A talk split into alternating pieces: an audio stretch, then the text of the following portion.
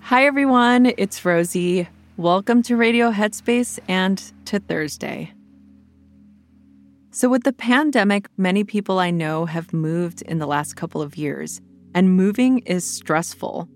You have to spend money, uproot your belongings, and uproot yourself. We land where we land and take root again.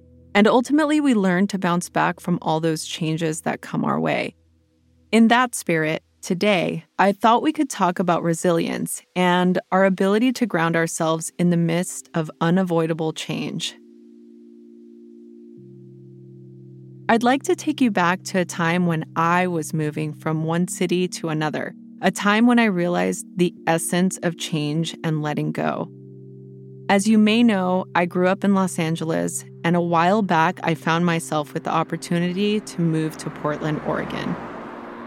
I ended up living there for a time, and it was a challenging transition filled with anxiety and fear of the unknown. My heart was saddened by memories of my old hangs, friends, and the comfort of familiar surroundings. So one day, I was walking down a busy street in my new home of Portland, surrounded by faces I didn't know and sounds that were unfamiliar, when suddenly I felt a pang of homesickness, a longing for the familiar streets of LA. I stopped, contemplating whether I had made the right decision. And in that moment, I remembered a small plant that I had brought with me from my old house.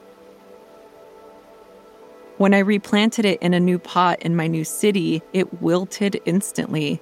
I was worried I had damaged it during our trip, and I'd already had a very difficult time keeping it alive. But within a few weeks, it started to bloom again, its leaves brighter and more full of life than before. I realized that, like this plant, I too was in the process of rerouting into a new environment. Yes, it was uncomfortable and scary, but this was my opportunity to grow, to bloom into a stronger version of myself. Plus, if it didn't work out, I could always reroute somewhere else, right? This was a pivotal moment of my life that taught me a vital lesson our past, with its own trials and tribulations, doesn't have to anchor us down. It's possible to become more resilient, to confront our fears, and dedicate ourselves to the journey of self improvement.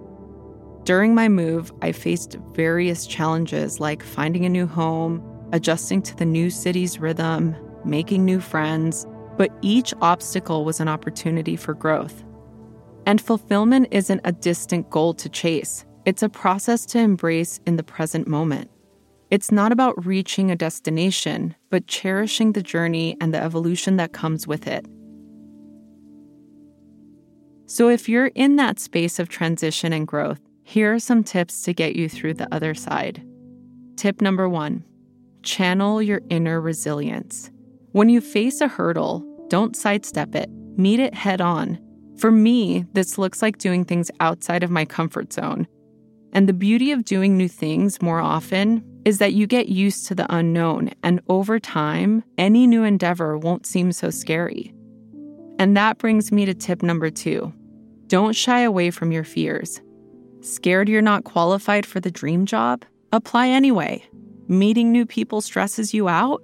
Initiate a conversation. It's okay to feel fear, it's our natural defense mechanism. And as long as we and others are safe, confronting our fears is a great way to grow. Tip number three don't wait for a better tomorrow. Begin here, begin now. If an opportunity is staring you in the face, go for it. Start the novel, run the marathon, take your remote work to a new city. Remember, happiness is to be experienced in the present, not borrowed from the future. And if you want some extra guidance on how to work with change, check out the Navigating Change course in the app. It's with my dear friend Eve. That's it for now. If you want to share your thoughts with me about this episode, be sure to find me on Instagram at Rosie Acosta. Thank you for letting me share, and thank you so much for listening. I'll see you back here soon.